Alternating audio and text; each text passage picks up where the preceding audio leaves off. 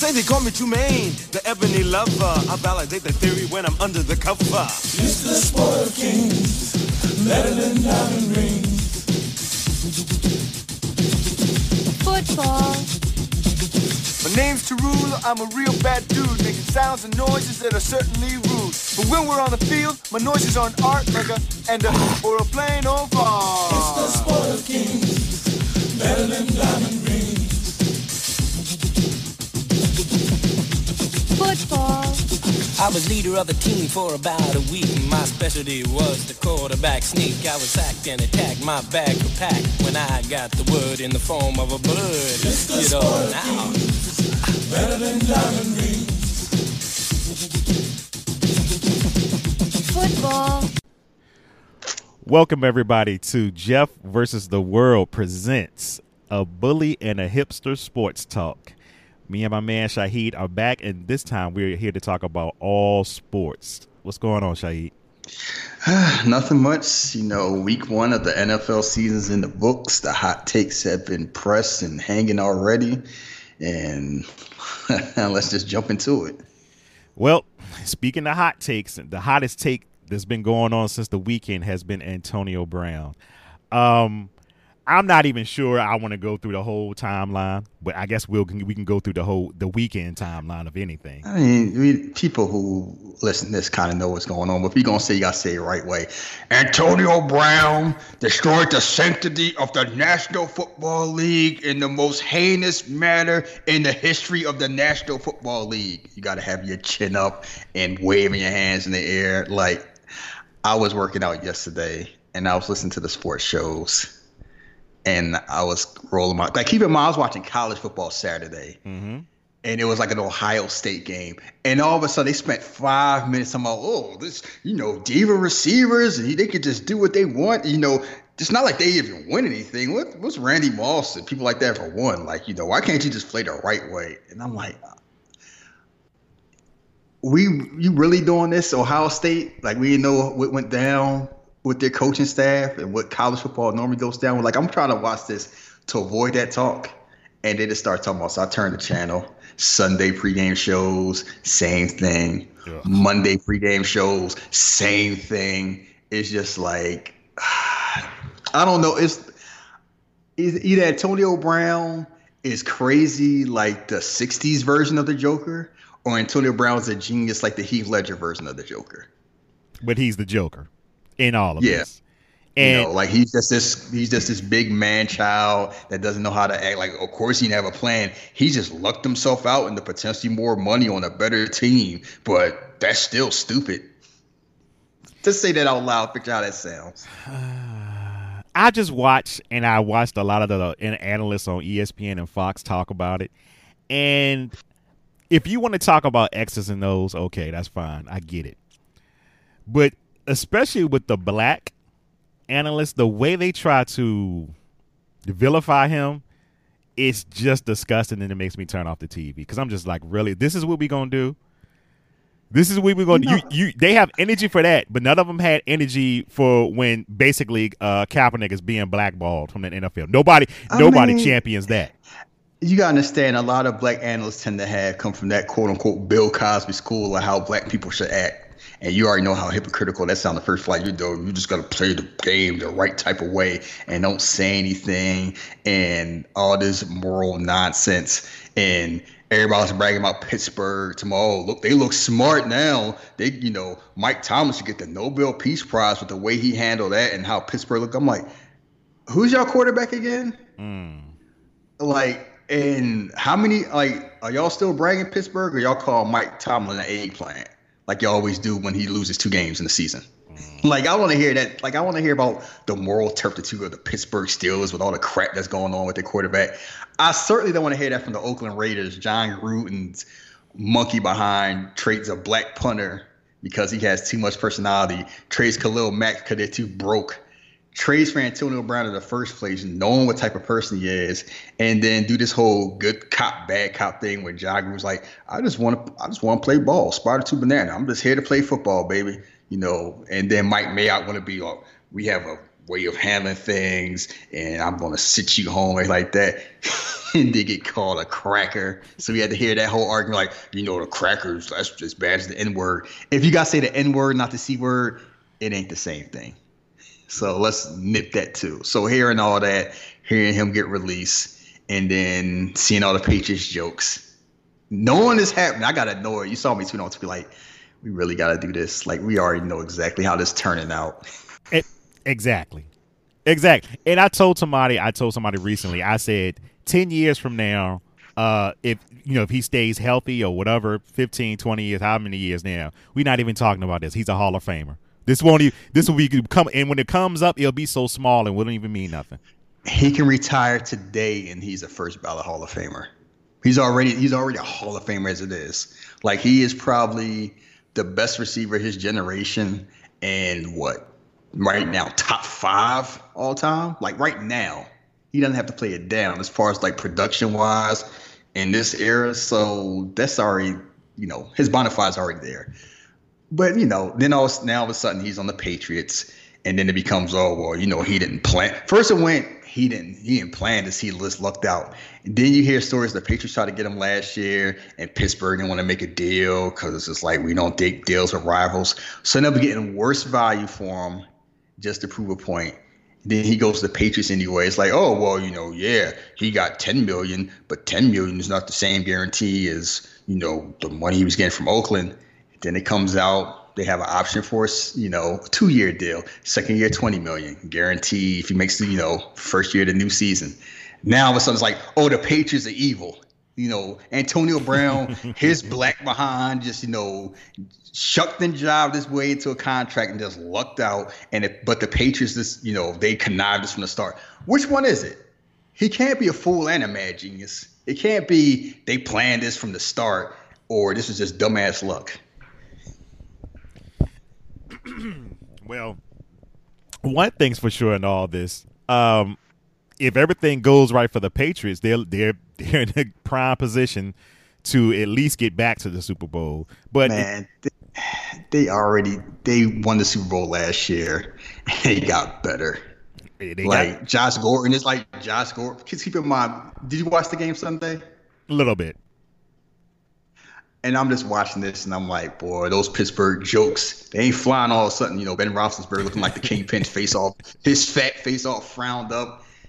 They were getting slaughtered, and they didn't have Antonio Brown yet.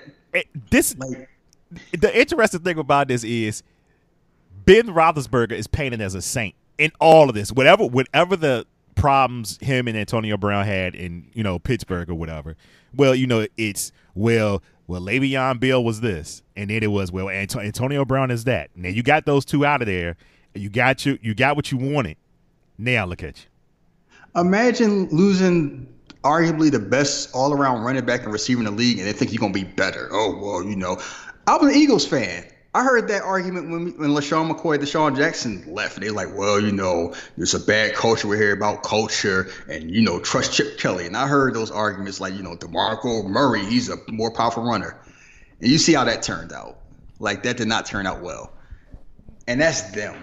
We talking about Antonio Brown, Le'Veon, but like, oh, well, you know, James Conner, he beat Chancellor. He's not going to hold out because he's a real man. And Juju Smith-Schuster, he rides a bike, so he's not going to cause any trouble it's a lot different when you're the number one man. Like I'm watching last year. I didn't see James, you know James Conner like he had a rough sled. It's different Juju when you're the number one instead of number two.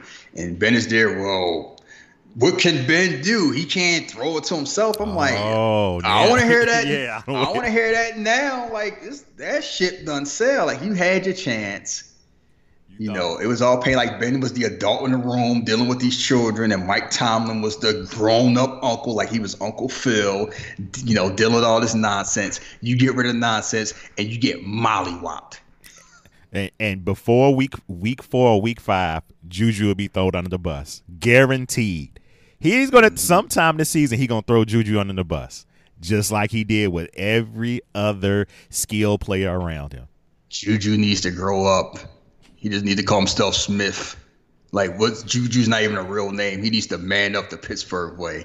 And also watching that, the biggest thing I was laughing at was like all of a sudden, like, they need to investigate the Patriots. This isn't even fair. Why are we even playing football? They doing all this, and now they got Antonio Brown season over. I'm just laughing like y'all sound like a bunch of cowards. If Kansas City does, if Kansas City doesn't line off off sides, they go to the Super Bowl and win the Super Bowl. That's how close it was. Facts. It's it's other teams out there. Like, did you see what Kansas City did?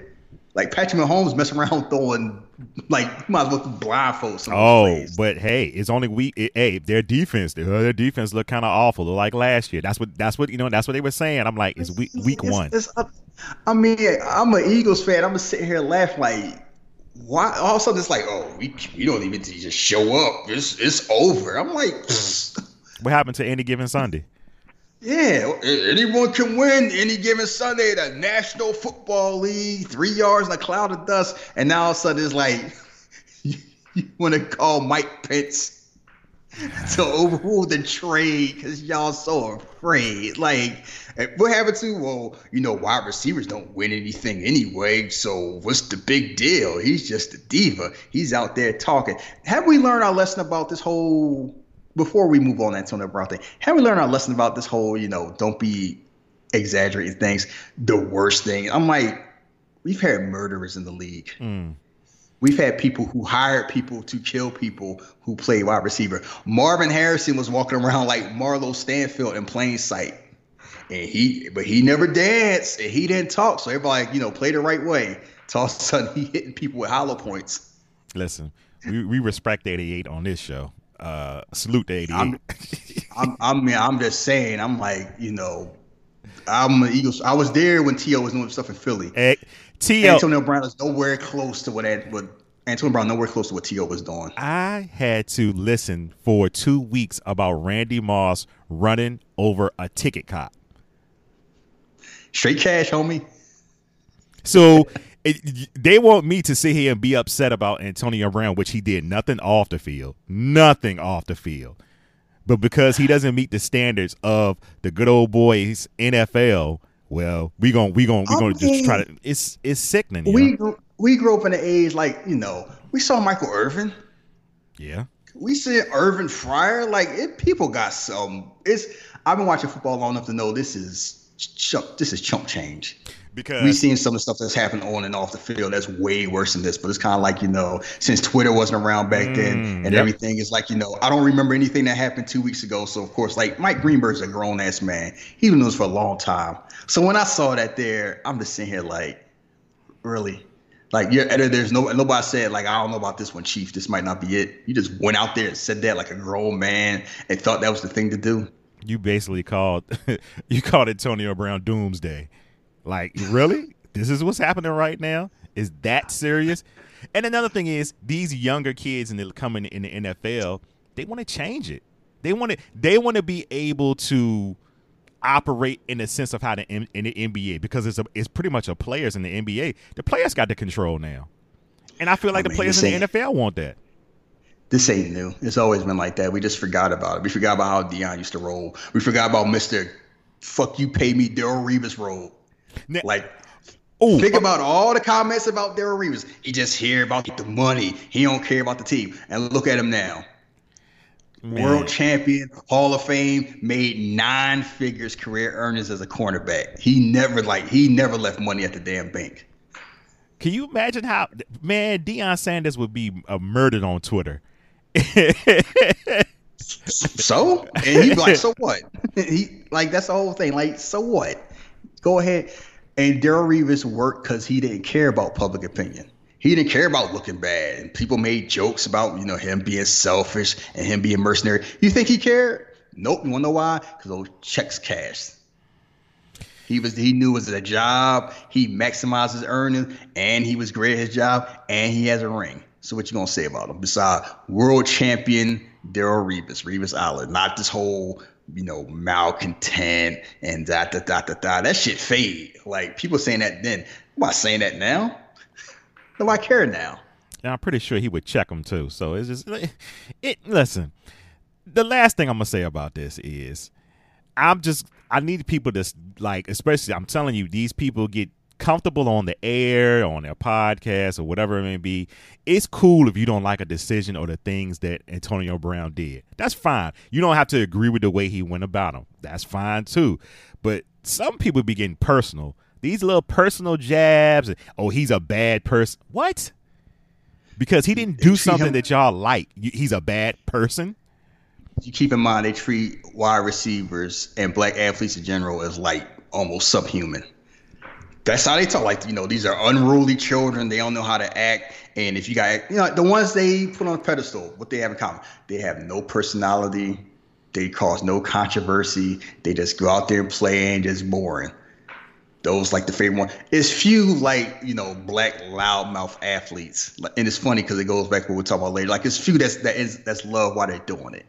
They might be loved when it's over, when they're retired, you know, when the dust is settled. But when they're doing it's like they get called everything in the world. And I asked some of my friends, when's the last time you heard a black athlete lauded for their intelligence that wasn't like, you know, jungle instinct like they were craving the hunter? When the last time you heard about somebody say, oh, this, this player's real smart that was black in any sport? Hmm. You know, You got to think about it, don't you? yeah. Ah, maybe LeBron. And LeBron, they treat that almost like he a mutant. That's true too. Yeah, like it's almost kind of like you know, oh well, anybody can do what he can do. Can remember stuff from six years ago for a whole quarter. Maybe he focused on hitting jumpers. He the one. Yeah, like even like LeBron is like is the only one, and it took a long time for them. Even now, people kind of discount and push it off. Yeah. Like who else?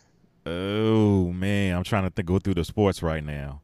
Maybe like I like I said, like normally point guards. As I, You don't think Hakeem, you don't think you don't think Hakeem Olajuwon was smart? Well, that's true too. I'm, I mean, like you, you don't think David Robinson, Mr. Naval Academy, was was smart? Shaq, like you never hear about, you rarely hear about basketball players unless point guard. Like you hear Chris Paul be called smart when he's being called a damn tyrant. That's about it. You know, I've never Yeah. heard like Russell Westbrook. In, or you know, you know, Damian Lillard, Okay. Steph Curry, none of them. They just like they're just great athletes and great shooters. Football, I'm trying to think about and- football, and I can't. Like, I want to say Russell Westbrook, but they were like, oh, his legs. Ed, Ed Reed, yeah, yeah, yeah. Ed Reed. That and that's it. And Randy Moss once Bill Belichick told everybody how smart he was. Because before then, you never heard that either. Oh yeah. But beyond that, beyond that, quarterbacks. You ever heard a black quarterback get called smart? Oh, what was the thing um I heard about Patrick Mahomes last year? It was what did he say? Quirky.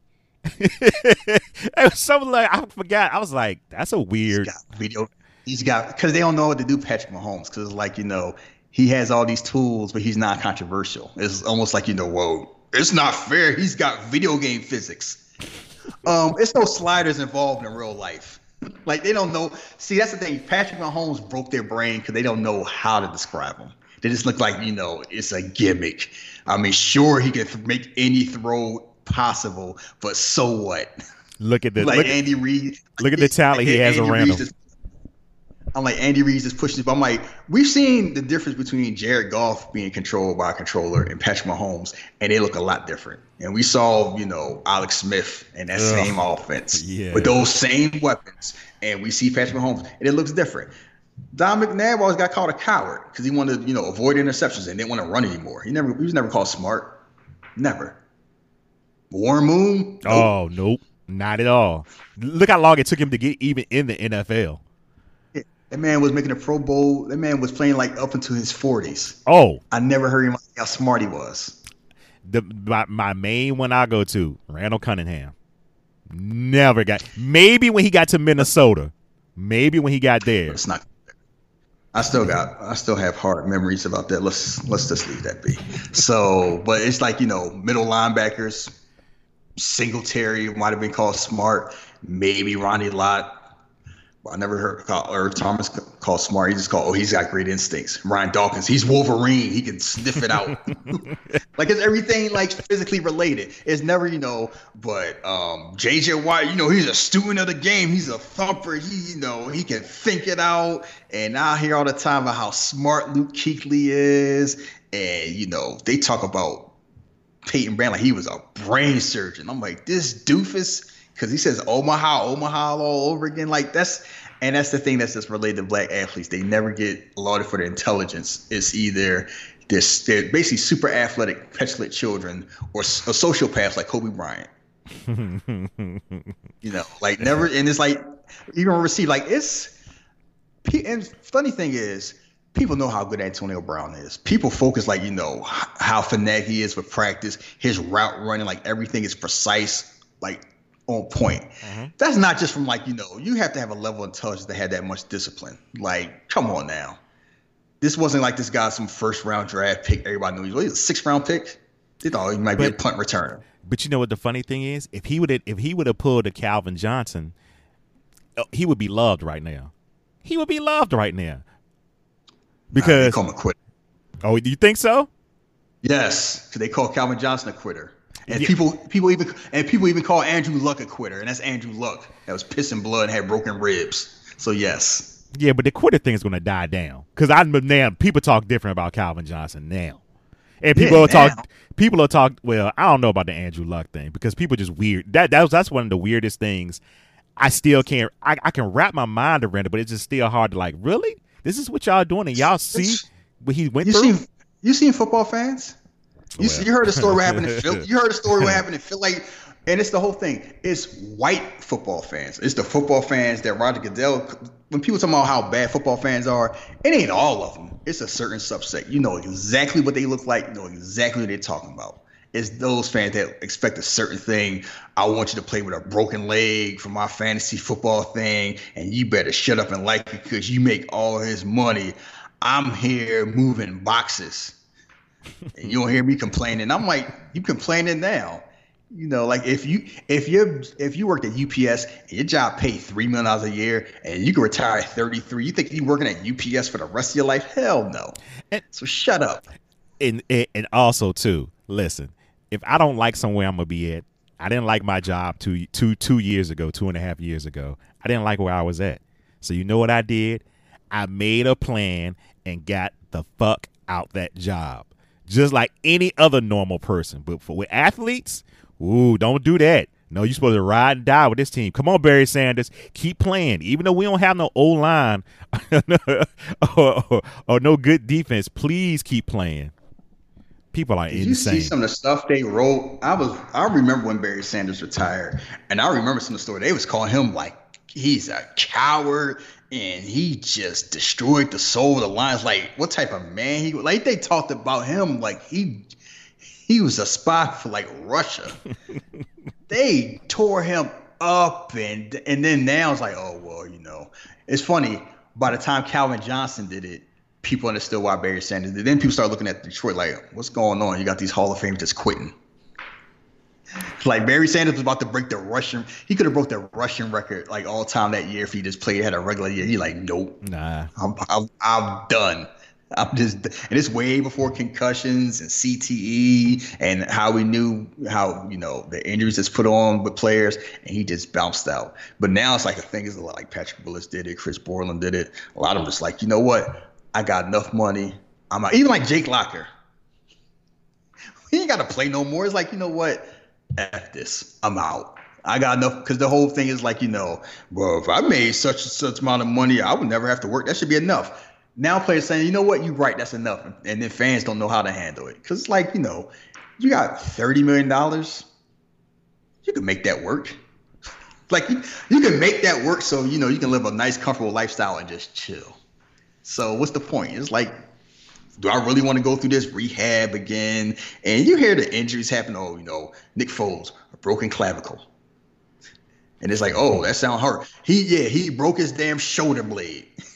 yes, that's fair. Grab your shoulder blade. Grab that piece of bone that's in between your neck and your shoulder and feel that. Now imagine that cracked and you just walking around. Like, yeah, people like, oh, well, you know, he got an MCL, like tearing ligaments, broken bones. Oh, you know, he got a broken metatarsal. He broke his damn foot.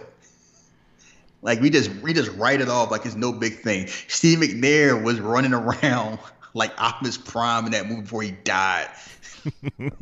no, oh, he got a broken sternum and a and a collapsed lung, questionable for Sunday. What? Questionable? Did people people forget about Deshaun Watson. He couldn't even fly last year. I think they He do. was so injured. Yeah, it's like, oh, well, we got you got to travel about bus and train because flying is too much stress on the body. Huh? but you playing football? Like, what kind of stuff? And it's like it's just accepted. I don't. I just don't. Mm, I'm. I'm just curious. And maybe it's just a social media era where people have this voice, and for use it good, or, good or bad, they have a voice, and just the things they say. Because I'm just like, y'all are really telling the man to, if he's unhappy somewhere, if he was unhappy there, and he wanted to get out, and he found a way to get out to get out the situation, then okay, you don't have to like it. That's cool. But some of the stuff they're saying, oh, well, you should just ride the contract out. Oh, What? What are you talking about right now? If you're not happy somewhere, the normal thing to do is leave. It may take time to leave, but you leave eventually. You get out of there. But people just That like, con- it's football just- contract is on one side anyway, because it's like if they this whole honor your contract, play it out. That's what you sign. Let a player get, let a team like you know what we're going a different direction. Get waived to quickness. thank you. Whatever the contract then. Like LeSean McCoy is in Kansas City because Buff like, yeah, we're going somewhere else. It ain't it ain't you as us. Peace out. I was signed for ten million dollars. Well, you, well, guess what? Now you ain't got no million dollars. Like man, you go to work up like you know, like no. So it's all this when you have a job and you're ready to go, you put your two weeks in if you nice. But If if, you nice. ain't nice, you just if you ain't nice, you like peace out. Because guess what? The first time they downsize, oh, you know, we haven't, you know, Thank you. and management changes and transition, your hours get cut in half. If you're lucky, your job gone. Not this whole, you know, they might give you a, a coffee cup and send you out. So no, I'm always, always pro player when it comes to, you know, negotiations. Like when Michael Bennett left, you know, for the Patriots. I wasn't mad. Like he got traded. He wanted more money. The Eagles didn't want to pay him more money. The Patriots did. It was fine.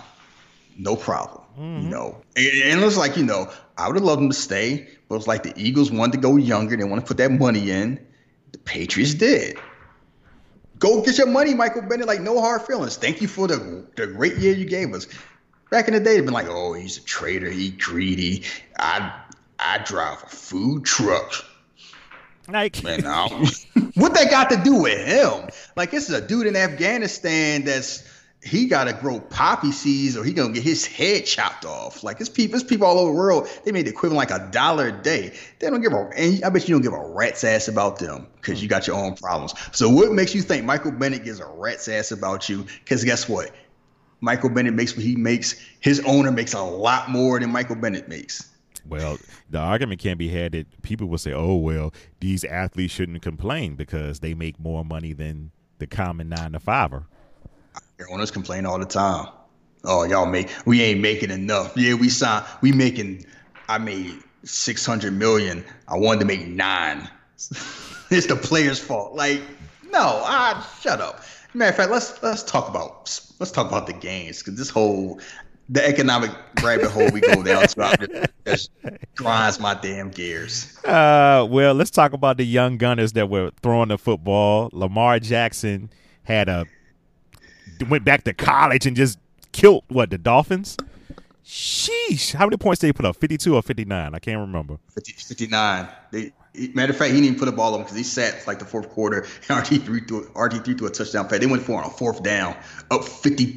They was already had fifty two points, and like you know, the hardball is a social fan. Like you know what? No mercy. We sweep with both legs and both arms. Jeez, fifty-nine to ten. Its word is a lot of Dolphin players want out of there. That's crazy.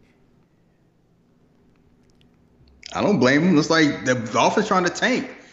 If I'm a player there, I'm like, I ain't getting a sound. You see how people look at teams that do that? You saw how people look at the Sixers?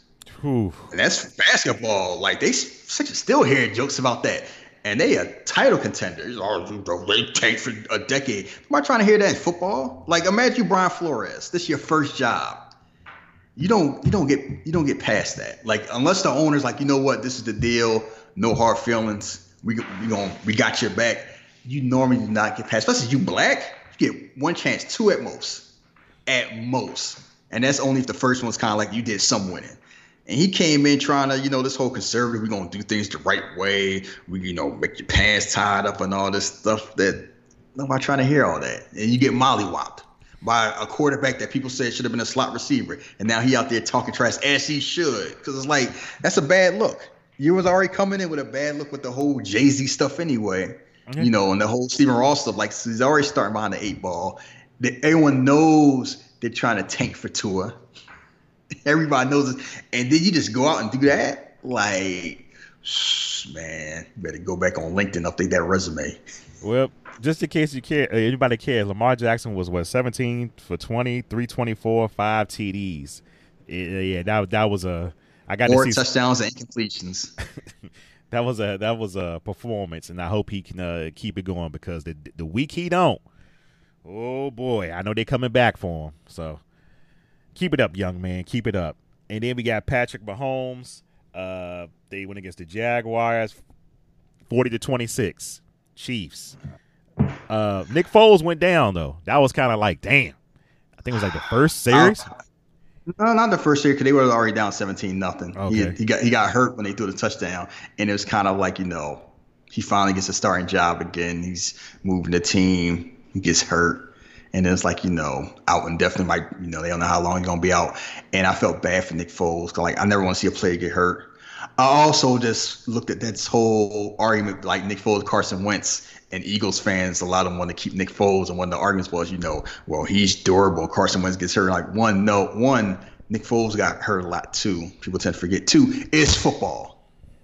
Yeah, Everybody people- gonna get hurt. Yeah, everybody gonna get hurt. It's eventually like your time will come. It doesn't matter who it is. So I've never tied the whole, you know, I get on cam all the time. He say helps the skill. I'm like, if helps the skill, how can you improve it? Like this ain't Final Fantasy. If you get XP points, you go toward health. It will put like a hard body spell. Like if you play football, it's a good chance eventually you're gonna get hurt. You know, it might might take a year, might take ten years. Everybody time come. So that whole injury, unless it's like you like, unless you just have a small body, and even then it doesn't matter. It's like you know, because big quarterbacks get hurt. Cam Newton, big. He, he might be he might be talking he might be talking like Bane from Batman and Robin. They keep taking these damn headshots. So yeah, that's it doesn't. So like seeing him get hurt was just like, ugh. and then. Yeah, I mean, what's say about the Chiefs? We already know what the Chiefs can do. Yeah, they the, pick- the question's gonna be the defense. Yeah, that's gonna be the question because eesh, they didn't look good. But Tyreek Hill went down, but Sammy Watkins was like, "I'm here." Think had nine receptions for 198 and three TDs. Uh, they just got talent on talent on talent as far as the offense, but like you say, the defense is going to be the question mark to get them over the hump. Um, any other standout games? Really, the Cowboys, which I don't really Man, talk, man, fuck the Cowboys. I ain't I talking mean, about that. let- let's just. Let, I, I got to talk about the Cowboys because For, of- for what? J- They the the Giants are horrible. the Giants are horrible, but Dak Prescott did have a good performance. I want to give him Had- that. Okay. Did you watch the game? Yeah, I watched that game. Did you see how open those receivers were? Yes, I did. Well, there you go. I mean, that's the whole thing. Like, I will say kudos to the Cowboys. They seem like they have a grown up offense now. They're maximizing Dak, not just, you know, moving him around, putting him in his best position to succeed. And Zeke's there, which also opened up the offense. Having a credible wide receiver helps. Amari Cooper is a credible number one. Seeing old ass Jason Witten still running his five yard out routes Oh, is just boy. funny. But Oh. I'm like, I seen this, and now the whole, you know, well, you got to pay Dak Prescott. And I'm like, you was gonna pay him anyway. Yeah, him beating like, you know, I hope one game they make you decide. Oh, I guess we got to pay him forty million a year now. Like, don't fall for that trap. Like, I'm, I'm not, I'm, I'm, I'm not, I'm biased when it comes to Cowboys anyway. I understand. I understand. That's a, a divisional And- team.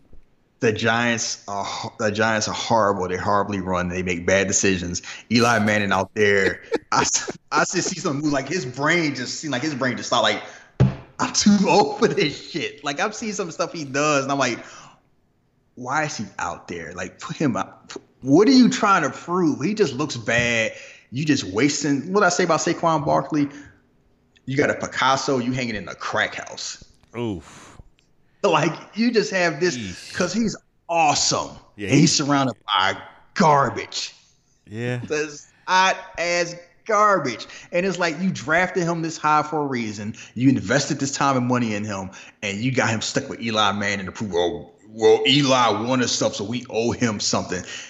See, if this was New England, Eli Manning been gone a long time ago. You need to be cold blooded. The Giants are too like the Maras are too goddamn nice. Maybe if Eli Manning kneel during the anthem, they'll get rid of him.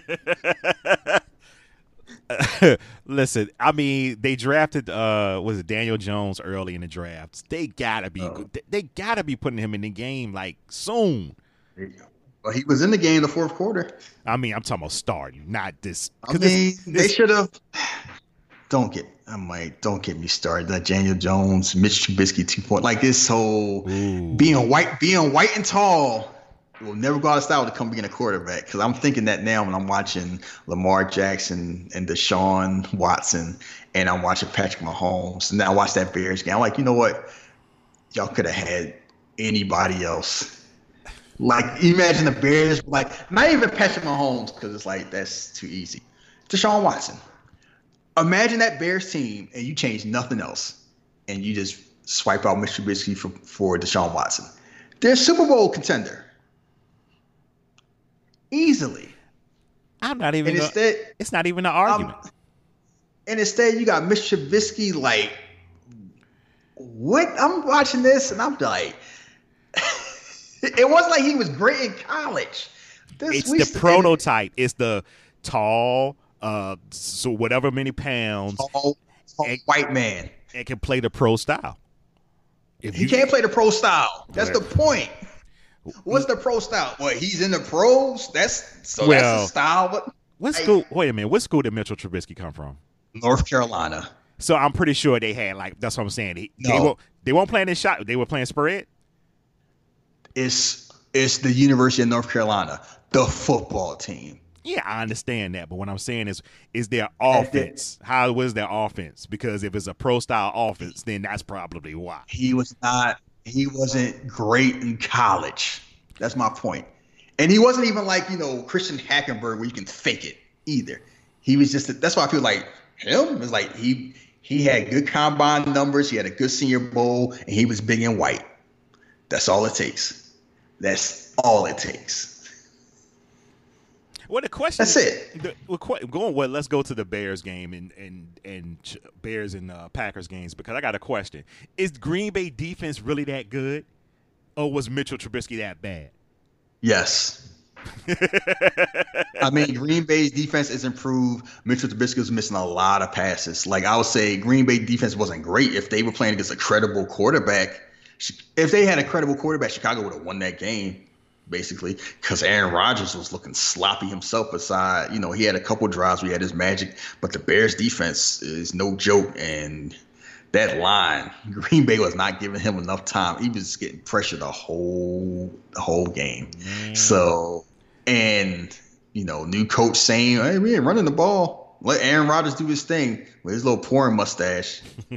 so, yeah, I'm like, I just, I just watched the game the whole, and then the talk about, you know, preseason reps that matter. Maybe they sloppy for that. I'm like, no, these teams just sucked, and they played against good defense because uh, it's amazing. Baltimore wasn't rusty. Funny how that worked. Not City at looked all. Kansas City looked just fine. So did New England. I heard the same thing. Like you know, when we get to the games we get to, I heard that talk the first half to like people. This be right. It's a week one. Don't overreact. Don't underreact. Just enjoy. You know, you already know what teams are good. You already know what teams are bad. It may be some surprises either way. Like don't write off Cleveland just yet. Don't crown Dallas too fast. Just chill. Like some teams you can write off. Miami, nah, that, they're gonna be trash. And let's Like, talk. already- Let's talk about Cleveland because I wasn't expecting that. But like you said, it's week one. But I 43 to 13 is not the score I was not at all. But like I said, they came in talking heavy. They were talking heavy. So uh, I guess they did get a good, good, good, good slice of humble pie. I mean, it, I hate that whole humble pie thing. They, it's not just they didn't lose. They didn't lose because they were arrogant. They lost because they were they were sloppy making penalties, and Tennessee just beat beat them. They were better. It happens. And I know it's, it's people like the narrative. I heard the line walkers, you know, they were who we thought they were. Y'all crowned them and blah blah blah. Everybody got a good laugh because people like that cocky Baker Mayfield today lose. Then it's like you know you need to play the right way and shut up, stop dancing. And it doesn't help that Odell Beckham's on that team now and Jarvis Landry's on that team now. So it's like they're gonna get more scrutiny, and it's like no, talk that trash now. Like people people love when people get humbled more than teams winning. They love when teams lose, so they get to brag about it. But that's who hyped up Cleveland. The media did. That's also true. The media made that to a whole thing. Like, yeah, Cleveland made some moves. Cleveland definitely bet on paper. Cleveland wasn't not some 10 and 6, 11, 5 team. They weren't some juggernaut that added pieces. They were a team that 7, 8, and 1. But when you used to win it one game or two games, it's like, oh, look at these. We invented Voswater. Like, the media hyped up Cleveland. So to hear them now, tearing them down, like, you eat, you eat, you're young. Like, they'll be all right. It was one game. Chill out. Yeah, I think they'll be fine. Uh, it's just, ugh, I don't know. You just like you just like la- people just like laughing at Baker Mayfield because he brings stuff it, with good reason. He brings certain emotions out of people. Arrogant white men tend to do that. they just bring because it's like even then it's like you know when it works it's awesome because you get to embrace it. You're like, yeah, that's how we gotta do it. We showing them, we showing them what's what. When it don't work, it's like you need to do it the right way. You need to be all stoic and don't say anything and iron jaw and boring. That's they want you to be boring. Yeah, I like Baker Mayfield. He, I mean, he's fun. He's a fun, you know, good fun guy. I think he's he's better than what people try to put him down as, and I think he has a lot of great skill players around him. So I think again they'll be fine. Uh, we did have a tie this week in uh, Arizona, Arizona versus Detroit. Ah, I hate ties, but cowards. Cliff Kingsbury was a coward. Like, what are you trying? You punting that overtime punt? What are you doing? You're not making the playoffs. What are you trying to? Oh, well, well, if we don't make it, then they may win. It's like you playing for the tie. You ain't getting the ball back. Yeah. More than likely, like don't. You got to go for it. I can't. When I talk about my team, uh, that's one of the things. I'm glad I root for a team who's not coached by a coward. They use analytics for a reason. Like you know, chances are when you go for it, more often than not, it's successful and your team's successful. Too many people coach. They talk all this stuff about being a man and being tough, but when push come to shove, they take the path of cowardice. You wanna know why? Because if you try to be brave and you don't do it, people get called stupid they get called reckless. But if you do the safe route, you just say, "Oh, well, you know, you just play the safe. That's why people wear seatbelts." And like, nah, they used to be able to get away with that back in the day. Fans are smarter now. Like you know better now. Like Mike Tomlin did the same thing. It's fourth and two. You down twenty to nothing. Well, let's kick the field goal. So we get we go down from being down three scores to being down three scores. At least we can get shut out. Like that shit don't work. Like, don't you can't do you can't do stuff like that anymore. People know any better. You run against these young boys and these boys who grew up using math about you know when to go for it, when to go for two points, when not to go for it, and you got this whole old school thought process. You're gonna get embarrassed. And I thought Cliff Kingsbury was the wave. But that's why I expect college coach with a losing record getting all hyped up. I shouldn't expect any better. He, he should have went for. He should have set the tone for the team and showed that we was going to go after it no matter what, win or lose. And he just. You know who did it? Because guess what? Frank Reich did it last year. They didn't make it. But you know what the team say? We appreciate going forward. He showed that he had his faithfulness, and it worked. It set the tone for the season. Yep. Well, I guess we can jump to our teams. We don't have to go through every game. Thank God. I will let you. Uh, oh, maybe I'll start. Uh, I want to talk about my Vikings because I was really excited at what I saw. Um, I always said, and I kept screaming last year. And I guess I was just screaming to myself, or either screaming to my wife, but whatever. Kirk Cousins does not need to be throwing the ball over I would say actually 20 times, 20 to 25. Oh god. You treat him like a listen, listen, listen. You treat like an HBCU quarterback. Listen, listen to me, listen to me. He puts up great numbers. But I think the load got put on him last year for for various reasons, where he was just throwing, throwing, throwing, throwing, and we just forgot about hey, we got a running game. We might not have the best offensive line, but we do got a running back. And I understand he was a little dinged up last year, so things happen. But what I saw this week, Cook oh, is a difference boy. maker. Yeah, he, he's he's a difference maker.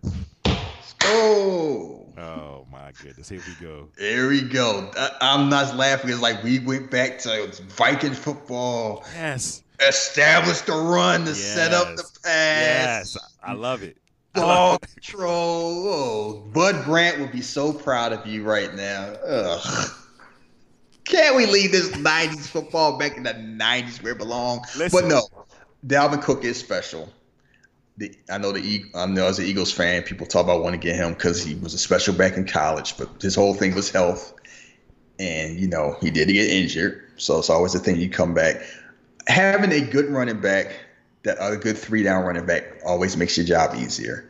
And even though it's a passing lead because the rules predicate Mhm. that's easier to move the football passing, it helps the run. It helps having a run game because like having a good run game enhances the passing game. And like you said, you don't want Kirk Cousins being in a shootout because like eventually bad things happen. So kudos, you know, kudos to having balance. I just laugh when there's this whole we did establish the run. You gotta set up the play action and you gotta do this, you know, four yards here and four here, get some first downs, keep the clock moving on. This. Like, Listen, you, y'all don't have a problem when Belichick do it.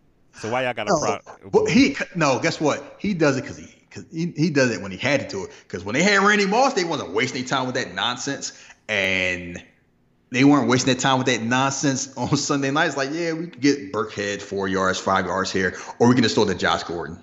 Well, you know the, the prop the problem with us is once you get uh Kirk Cousins going, okay, him and uh uh, uh Thielen got a you know they're going, they're going, they're going. Okay, let me throw Diggs in here. Uh, here go the bad pass, boop, intercepted. It never failed. I mean, that's just how it look. You know what you got with Kirk Cousins. Oh, oh, That's the whole thing. And it's kind of like that's always going to be a thing. And the best you can hope for is to protect them as much as you can and hope he doesn't make a mistake. But you know he gonna make a mistake. That's and you know your team, like you know your team better than I do, obviously, because you watch them. So I would just say this: Do you think with the weapons they have on offense and defense, Mhm. And uh, I guess the whole focus now is balance. What do you think their ceiling is? With Kirk Cousins as quarterback. you want me to talk as a fan or be realistic? Both.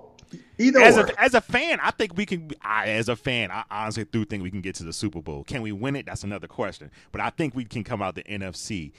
The only what bothers me is Cook staying healthy, and we just getting too happy with the past. But I do think we're a Super Bowl team. I think we're a contender. I do. it's good that it's good to have faith. It's good to have because there's a lot of fan bases that don't. So I, that's all I will say. Because- You know, I can make I could make plenty of jokes. It's just week one. Who knows how it may be? So Exactly. I'm like, if you think that, I'm not gonna tell you any different. Even if I think different and I want to laugh at you, I'm not gonna say any Hey, different. this is the forum where you can laugh and get your jokes off. So if we can't do that, what we doing right now? So say what you got to say. I'm, I'm just. I would just say this. I don't, from an outside view looking in, Mhm. I don't think Minnesota's defense is strong enough to overcome the mistakes that Kirk Cousins will make in the playoffs because he will make mistakes in the playoffs. Like that's the whole, and that's the thing people don't understand with quarterbacks. You don't necessarily need a great quarterback to win, but if you don't, everything else has to be on point every single thing else. Like you can't have a, a average to bad quarterback and then have like a mediocre offensive line and just a decent defense and then think you're gonna win. Like you gotta be good to great in every other aspect. And they have great skill players. They have a good defense. The offensive line, I don't know about that. And I'm like, yeah, I'm like, Kirk Cousins is still Kirk Cousins. Like I've I saw that in Washington. I used to laugh and was like, oh, well, he ain't RG3. I'm like, you're right. He ain't RG3. Both good and bad. Like, you know, he still make the same, he still makes silly mistakes. And I saw Minnesota, like, he'll put up real good numbers. And then push come to shove, he'll just throw in triple coverage when he shouldn't. He'll throw across his body. You know, he'll do. You know, Drew Brees and Philip Rivers do the same thing too, but they got more success, so people don't notice it that much. Kirk Cousins do it more than they do. And I'm like, yeah, you know, until that changes, and I know your whole thing is like, you know, let's keep them throwing 20 times a game that's going to work against certain teams. Yeah, I know. When you get shootout, you get shootouts. That whole we're gonna run Dalvin Cook thirty times is not gonna work. And when it's like you know you got Kirk Cousins in the shootout, it's only so many times. Like you know you saw New Jack City, you saw Right. you saw how Pooch was. You can only hang around the crack so much before he slipped. I seen I seen many shootouts with Kirk Cousins, so I know how that happens. But my thing is my thing is just this. I think week one was everything fell into place with defense, special teams, run game, pass game. Well, lack whatever little passing we had because he didn't pass for 98 yards. So I get it. That's not going to be week two or week three or week four. I just think our defense. I think we've been at what top five defense the last two years. Mm-hmm. Something like that. I think because our window It's is hard, closing. It's hard. It's it's hard to do that. You know, yeah, year. and I think our window is closing on that. So I'm just saying, hey, I maybe I'm being, being a little bit too optimistic, but you know I'm always optimistic when it comes to Minnesota, except when Tarvaris Jackson was our quarterback. I still I still remember that playoff game with him. They refused to throw the ball. I was like, we oh, what is happening?" I mean, because now? when they because when they threw it, it's like you know y'all played y'all played us in the playoffs with him starting. Oh, yeah, I remember that. Yeah, um, and Sante saying you're getting the and Tavares getting. I remember that. Yo, I've never realized until now how much the Eagles. Never mind. Just go ahead and talk about your Eagles. Now I'm getting upset again. Or, or how much history has twined both. I mean, it's gone both ways because Yeah. it's like. You know, I mean, it's like you know, you've had Randall Cunningham, you had Sam Bradford, you've had Donovan McNabb. Jeez. Ooh, we got y'all leftovers. This is just Uh, bad. Minnesota. That's the problem. Like, and it goes the same thing to Eagle. What I've always said about teams is if you have if you're consistent at quarterback, there's a floor. You're always gonna be decent. Like you'll never be bad. You might have average years, but like the the floor be like nine wins when you set a quarterback. When you not set a quarterback, you never know. And the Eagles, as long as I've been a fan, we've been like, no, we had Cunningham, so we were set for a certain time frame. Then we didn't have him, so it was a bunch of you know upheaval. And then we had McNabb, set for like a decade. Basically, like when once McNabb was a starter, if he was healthy, they never missed the playoffs. They, at the very least, they were going to be, you know, a playoff team and a contender. Then we didn't have them. It's like, you know, you don't know what Vic and like that, or you know, about Foles. And now you got Wentz, and they're straight. And I'm watching like it's funny. I was watching the first half and I was getting annoyed, but I never thought they were gonna lose. I was just like, you know, because the Eagles are a frustrating team where they're very good and they can, but they can just do some mind-boggling things at times, like the play calling. And it bothered me last year. It's bothered me this year. I'm like, why is Darren Sproles getting the, so all these touches? like I'm just, I'm just watching certain things. Like I don't get mad. I just get annoyed because they just do like some silly stuff. Like when you know it's a team that's real, like the Eagles are a thing where they are a very good team with the potential to be great, but they aren't disciplined.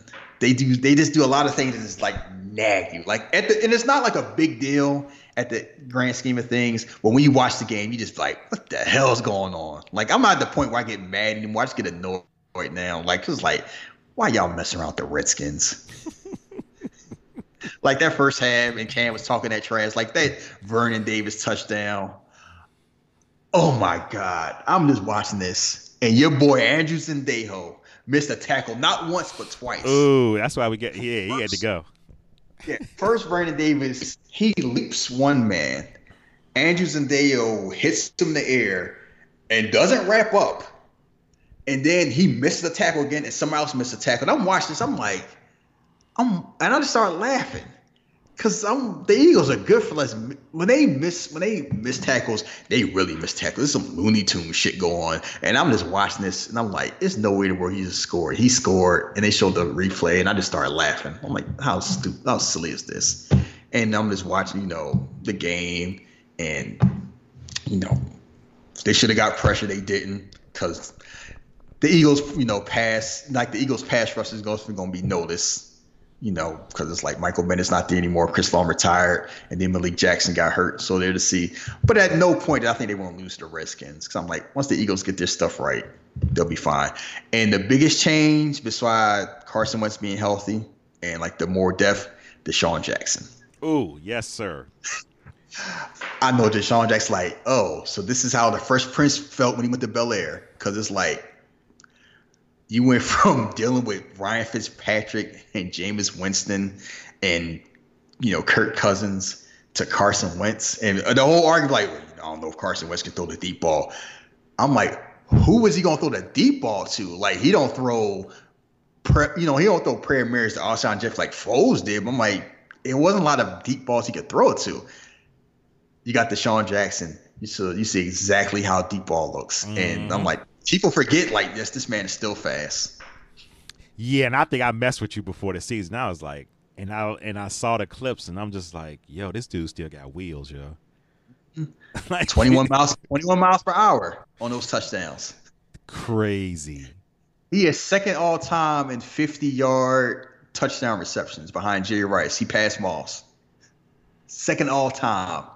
Like this is one of the best deep ball catchers in league history. It's not just he's fast, is he's fast yeah, and he knows catch. how to track the ball. He has and he can catch. Yeah. And it's like, you know, I was watching that and it and it happened twice. And the second one it was perfect because they showed the replay. Wentz knew exactly where he was going. He looked the safety off for like two seconds, then looked back at DeSean because the safety was, you know, focusing on Agholor, Just like, you know, underneath. You got DeSean Jackson. You know, it's like they he was on the Redskins. They know what he can. They know what he can do, and it's yeah. like it just looked all. It's like yeah, you know, when you got speed and it's one on one coverage, it's a wrap, and that just changed the entire offense because you got the deep. You know, worrying about DeSean Jackson clears up the hole underneath. Alshon can do his thing. You got the tight ends, and then once the running game got going the second half, and they start using Jordan Howard, Miles Sanders, it's a wrap. That's like if when the Eagles are clicking, they can score with anybody. No. So that's not a that's not a problem. Like they can because they just have so many weapons. Their whole thing is figuring out who gets what. They that's why I wasn't worried about the whole Antonio Brown thing. I'm like, not that he wouldn't be an improvement, but who where you gonna who somebody got sitting on the bench. Like who you sitting like, you know, it's it wasn't necessary. I would have loved to get him there. I won't be like the Phantom. Oh, we don't need players like that because yeah, all right, we've we've had worse. You know, we had Rod, we had Riley Cooper saying he gonna fight every such and such at a Kenny Chesney concert. So I want to hear this whole con- this whole controversy thing. You know, Michael Vick didn't do time for like parking tickets, and we and we gave him a chance too. So the whole we don't want controversy and yada yada yada. That never crossed my mind. It was more like a whole allocation of resources because it's kind of like it wasn't an area of need like Let, it was for the Patriots. Listen, Gordon Gekko, how much more talent y'all want over there? You know what the Eagles and Patriots do? They they maximize market inefficiencies. That's why those teams are good. The Patriots like will take a chance on anybody. I don't care where they came from. It's like you know, if they see a player that's not used right, it's like, oh, you want they had you so you know a, a regular receiver. We'll put you in a slot, or we'll change you to an H back, or you know, we'll have you play linebacker. Like they'll take players that aren't getting used correctly, and they'll use them to their full potential and maximize their value, and that's how they win. The Eagles know which players. You know, it's like you know, the Eagles spend money on line, both offense and defense, quarterback and wide receivers. They don't spend on they don't spend on running backs. They don't Clearly. spend on linebackers. yeah, it's like because they know they because they know the league doesn't spend on running backs. The whole thing's like, yeah, they sniff for Melvin Gordon. If they can get Melvin Gordon, sure. I wouldn't be surprised they got Melvin Gordon later, especially if we're having the Chargers game because the Sharp like, well, we won without him, we don't need him. And if they get him, and I'll just say this right now because I heard I heard people got mad two years ago when they got Jay Ajayi. They was like, this is unfair. I had Cowboy fan in my DM tomorrow. Roger Goodell need to put a stop to this. if this had with Melvin Gordon, say like week three, and they train for like a fourth round pick for a rental, I don't want to hear any arguments about this. This is this isn't fair because, like, look, y'all, all the ones told me don't pay running backs because running backs a dime a dozen. You can always get one. It's like, okay, if you got that attitude, don't get mad when teams take advantage of that. Like Jordan Howard makes chump change. You know, chump change. They got him for a fifth round pick, and he's making like he's making barely any money, and they can have him there. And- they got Miles Sanders. Like that's that's why the Eagles won. They know exactly when and when not to get players. David Clowney, they weren't going to invest that money in there, even if they could afford it, because it's like you know they're paying Brandon Graham what they're paying. They drafted Derek Barnett, so eventually it's like you know we gotta let our players do their thing so we can see what we got and save that money for something else. Always change their mind later. You know they might have to get somebody, but Malik Jackson might be out for a while, so I keep that there. But yeah, that's why the reason why I always say it's not that these teams are, are super smart. It's just most teams are dumb. they are like all you got to see is what happened. Look how Pittsburgh operated. Look how Oakland operated, and look how New England operated. That's all you got to see. It's amazing. All of a sudden, Bill Belichick feels like he can deal with Antonio Brown, but Mike Tomlin, Jon Gruden, leaders of men couldn't. Funny how that works. You know, Jay Ajayi was this troublemaker in Miami. He's like, oh, you don't know about him. He's a malingering locker room. He was fine in Philly. Not, not an argument we had. He was sharing time with two other, with two and three other backs. Great teams know exactly how to manage egos, and if they can't manage egos, they know when to cut bait. They know that. It's these these knucklehead teams that want they want to prove I'm a man. I'm gonna show y'all. I'm gonna show you Khalil Mack.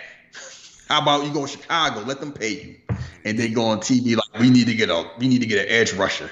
You just had one. Exactly. These uh these teams and, and and their officers don't know how to shut shit down. And like i said it's just a whole different culture in um, new england where none of that shit's gonna play there. You saw what happened when randy moss was like oh i want to get paid. So i'm gonna do my start doing my annex. Nah you gotta go. They don't no, they don't mind strong personalities. Like both Michael and Martellus Bennett was both from the Patriots. Michael Bennett's there when they do the announcements, shouting out Wakanda with Patriots cl- colors on there. They've had Chad Johnson, they've had Albert Haynesworth, Corey Dillon. Like they've had, you know, Darrelle Revis. Like they've had those players. Someone worked out, someone haven't. They ain't worried about that. All Bill Belichick is, if you can play ball and you focus and discipline, I don't care about nothing else. And he don't. This whole thing is like that. And the Eagles the same way. It's like we got a culture. You can fit in the culture, cool. If you can't, that's cool too. No hard feelings. Everybody else is like, you got to do things our way. You got to be a man. You got to play the right way and all that. That's why the team. That's why they do what they do, and that's why they are where they are. Like it's as an Eagles fan, there's two things I never worry about: salary cap and culture. The Eagles haven't had salary cap issues since the salary cap existed. That was never been a like that was a problem. Free agency was a problem beginning because our old our old owner was cheap. They like I ain't paying Reggie White. The hell with him. Like, Keith, Keith Jackson, bye. Like yeah. So you can imagine how I felt then.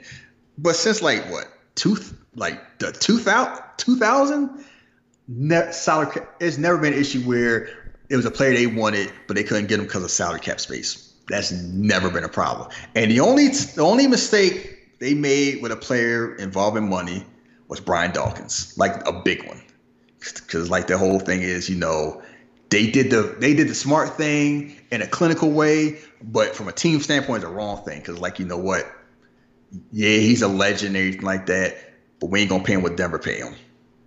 And that backfired because it's like, you know, we've looked at it from the whole thing. It's like, well, you don't go pay agent safety, all like that, while ignoring how much impact he made on the Eagles.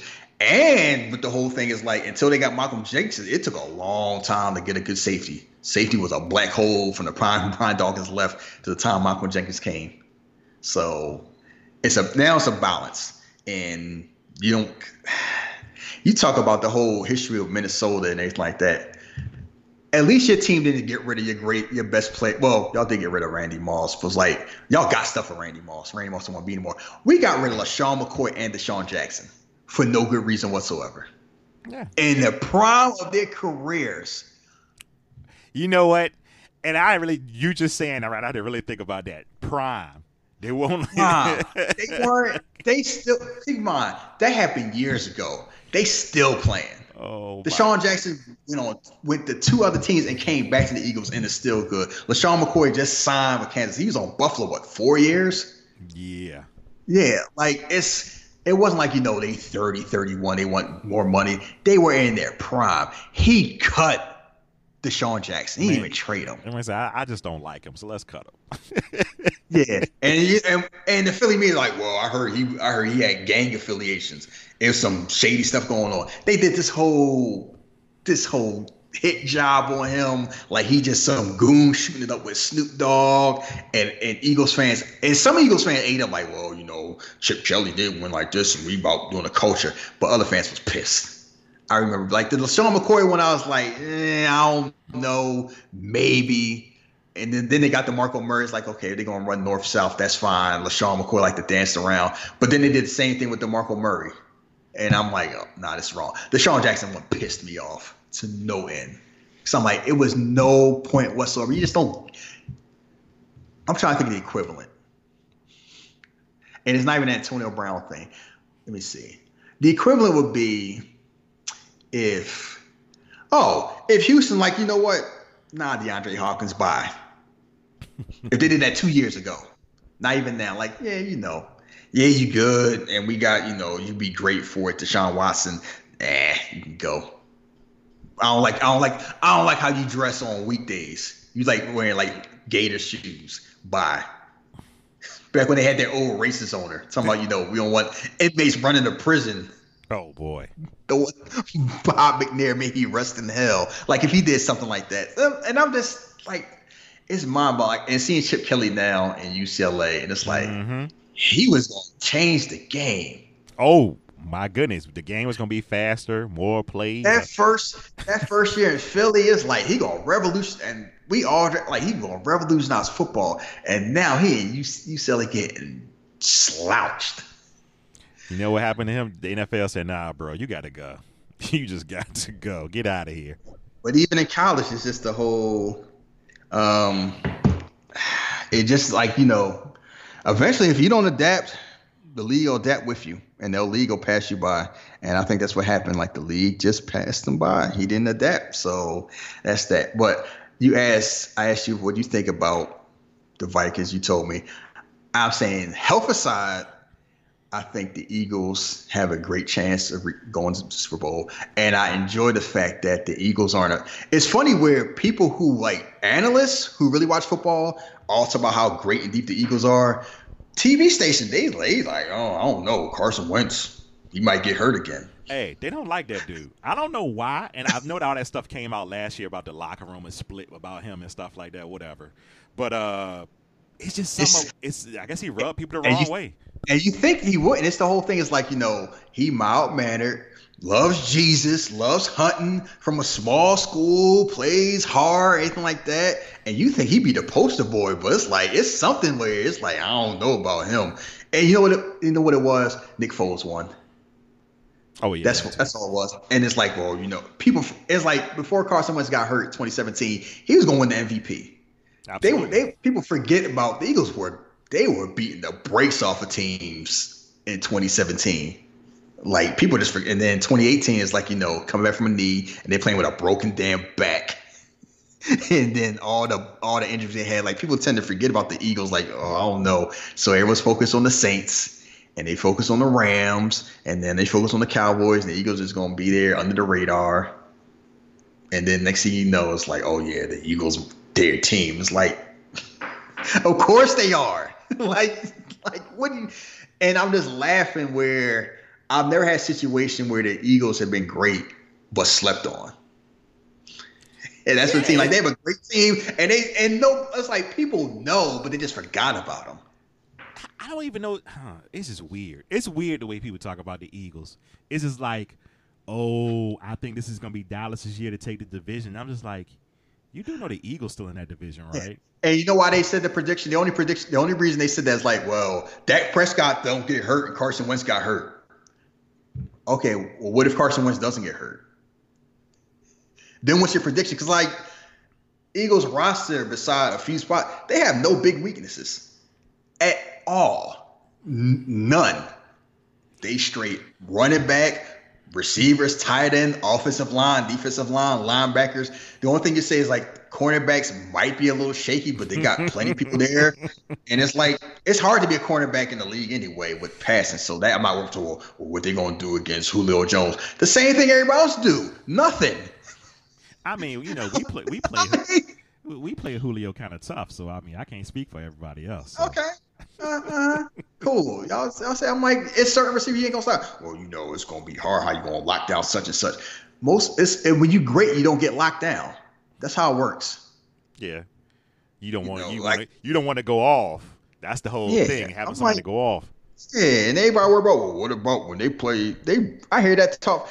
Eagles fans aren't used to success, so even when they're good, they're kind of like afraid. Like you know, the Sunday night game they play Atlanta, like oh, you know, Julio Jones might do his thing. I'm like, I just we saw Atlanta week one.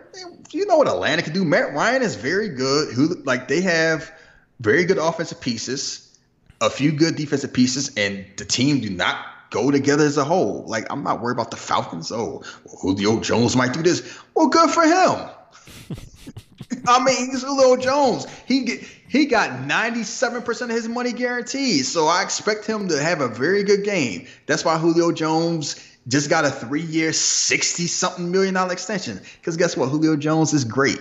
Great players do great things. I'm sure he's going to score a few touchdowns, and Eagles fans go, "Oh, you get Patrick Peterson. Go throw their hands up in the air and get mad. The Eagles still the Eagles. What Like you see, you see what they got. Speaking of Eagles, I, once me and you really started talking heavy about sports, I dipped inside of uh, Eagles Twitter. My goodness, Don't don't do that. I I immediately left. I was like, "This is even to my team. Let me get out of here." What in the hell, man? They I understand what you be saying. It's yeah, um, it's something about sports Twitter in general, but it's it's all team something that's worse about. Because keep in mind, when it's it's two sets of Eagles fans, it's regular casual fans, I'm majority of the team, and maniacs. Maniacs and stuff is like that Mike Scott shit. We can write the show up about that. But like Eagles fans are just abhorrent. They just like racist and loud and wrong. Like that whole I'm wearing them goons and thugs and dollars. We can wrap up with the Mike Scott thing. Cause it's it's a funny where it's two fan bases in the same city going to blows. Cause Sixers, the whole thing, Sixers fan base and Eagles fan base are completely different. They are completely different, like vocal wise. Sixers fans can be obnoxious, but like they tend to be younger, they tend to be more diverse, and they fun. You know, and they got a chip on the shoulder too, because like that whole, they had to deal with that whole process jokes. So now they got their chest all out because the Sixers are good. Mike Scott, some well, not not that surprisingly, Mike Scott's a cult hero after like six months. He just showing up in places, playing ping pong, do whatever. Somebody got a tattoo of Mike Scott with the headband on his shoulder in real life. Like that's a thing now. The Mike Scott hive. He like he just showing up places, showing up at a wedding, showing up here. So he like you know cult hero. Go to go to the Eagles game. He's a Redskin fan. He rocking a Sean Taylor jersey. You see a six foot eight black man with emojis all over his body with a Sean Taylor jersey, and you think you're gonna get in his face? And then you gonna you gonna call him like slurs like that? What you think gonna happen? yeah, Like what you think he gonna do? You know what he did? He beat their asses and went to the game and watched the game and enjoyed himself. And then it's like you know, then Philly me, oh, he shouldn't have wore a Redskin jersey. He know what city he play in. What? That ain't how it worked. This whole it's this whole thing. Like you gotta act a certain way to be a fan. No, you all you have to be is respectful. Eagles Veterans Stadium used to have a used to have a jail in the stadium to lock up, and they had like court proceedings where where fans would get locked up. That's how bad it used to be. It- Like Eagles fans aren't the worst fans because like you know people have gotten stabbed at 49ers games.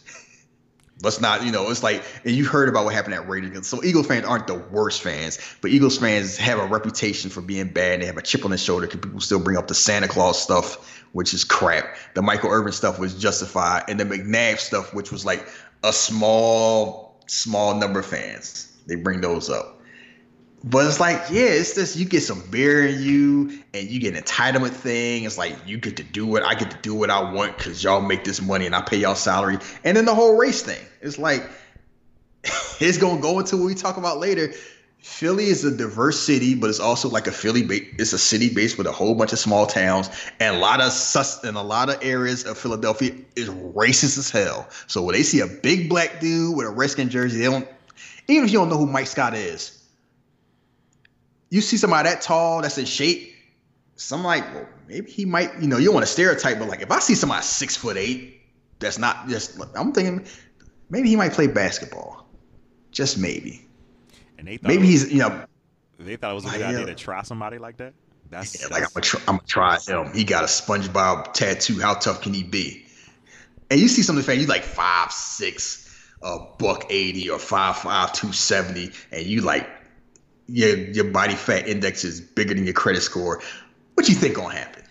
Like you really to square up with this man? Like you gonna square up with this man? And they brought a damn coffin to the game. wait, wait, wait, wait, wait, wait. Because you talking about this damn baby thing. I think I saw I saw a headline that says Mike Scott fight that's shaking Philadelphia to its core. I was just like, yeah, it's oh, on Deadspin. Yeah, because it's basically it's two different fan bases. It's it's bringing up a whole lot of brawling feelings. Philadelphia is a complicated city, and it's like mm-hmm. it's like and sometimes you have situations like certain athletes bring certain things out. McNabb was very polarizing, where people even like like McNabb was playing with his guts hanging out, broken leg, and people still didn't like him this whole thing because he was like they thought he was a phony.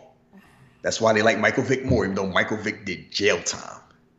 Allen Iverson, even, people even loved Allen Iverson to hate him. Hate him, everybody yeah. love everybody love him now, except for the hipster fans. They're talking about he's just Kyrie Irving with with cornrows. I won't even get into Hey. that, but it's like me speaking for the hipster community, y'all got to cut that shit out.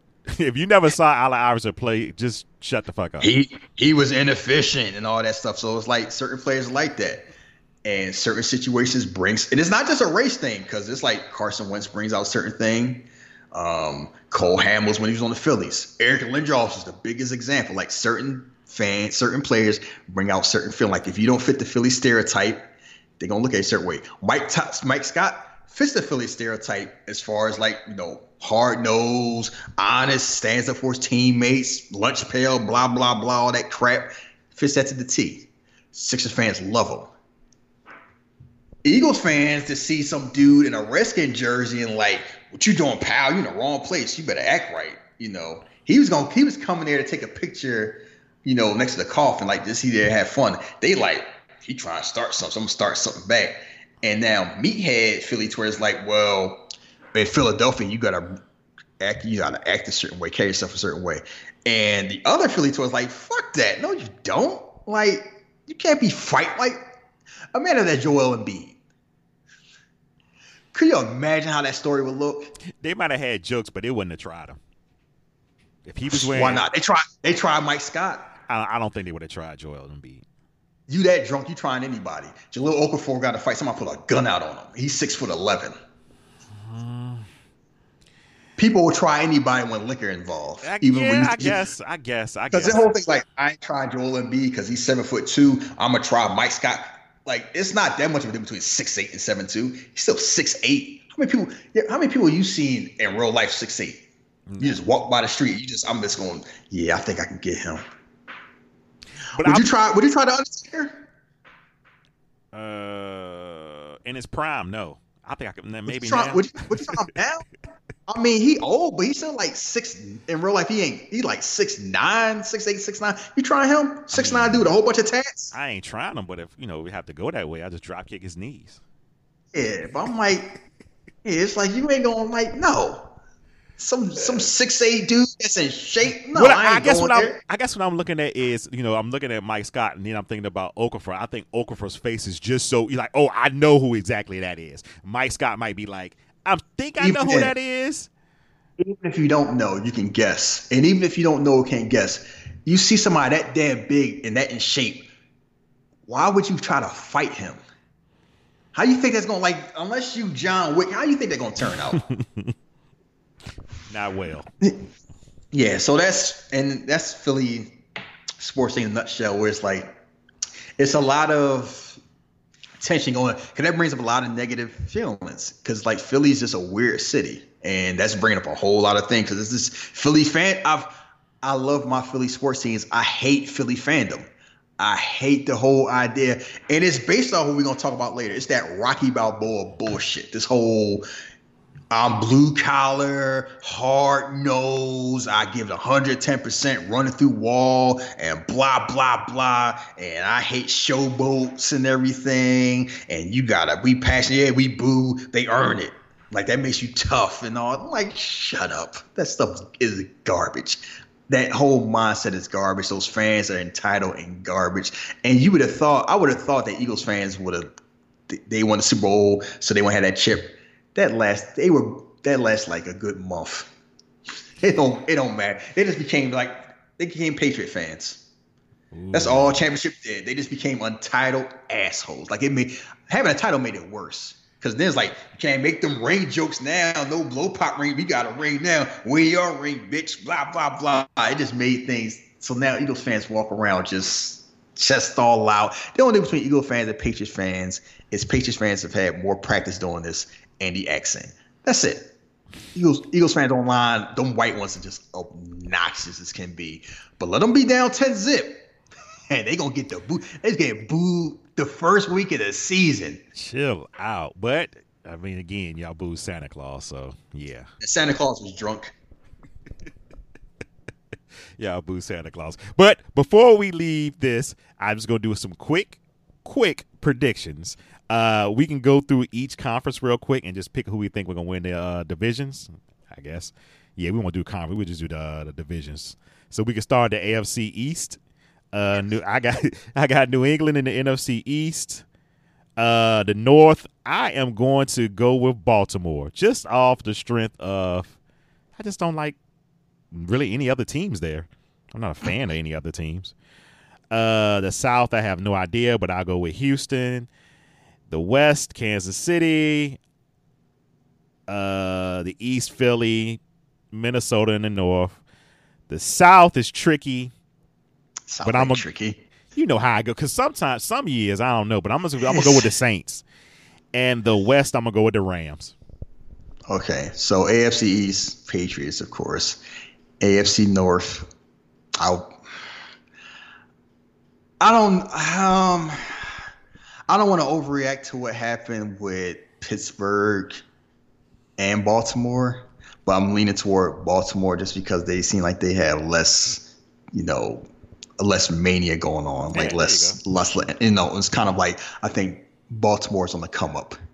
Um, the South, it's easy to say Houston because, but like they all garbage in their own way. Like Houston for now, but I can change my mind later. West Kansas City, NFC East Eagles, NFC North, um, either Minnesota or Green Bay. They, you, hey, you, and, you and Cam with this Green Bay shit. Hey, I'm no, I mean, because it's like it's still Green Bay. Like Aaron Rodgers had more rings if he had credible coaching. So, and Chicago is being is being held back by Trubisky. Detroit is not not yet. South Saints and the West yeah. Um, I would say the Ram. I would say the Rams, but I can see the Seahawks doing it because, yeah, Jared Goff. Yeah, all right. That's all I say about Jared Goff. Like, I think they made. I'm. I'm. It's gonna come a day where they rule the chance they pick Jared Goff over Carson Wentz, because Jared Goff. The whole thing is like the the whole the, the the holes are showing, but I'm gonna let it play. The out. hole's always been there. It's like you know Sean McVay. They got him as this puppet master. Like he just pull his strings and everything like that. And it's like Jared Goff ain't bad, but Jared Goff is just decent. He's and not what they built him up to be. He's he's just he's just decent, and decent ain't cutting it when you decent cuts it when you run when everything else is great and running good. Decent don't cut it when they running the great. And we can wrap up there. You know why I always laugh at Sean McVay? Because everybody's telling me how smart he is and he's a genius, rightfully so. The Eagles have beaten him twice with backup quarterbacks twice. in LA twice. When we played the Patriots, Tom Brady had maybe the greatest Super Bowl game a quarterback ever had. He played his damn ass off, and we beat them.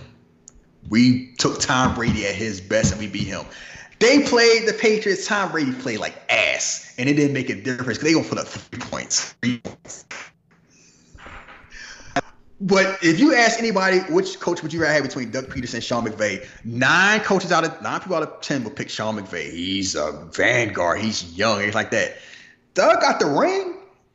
Doug beat them twice. I'm like, and it's like, oh, he just some. He's Andy Reid Jr. He a dude in a visor. Like they look at they look at him like he a, they look at Duffy like he's just a dude cutting his grass on a Sunday.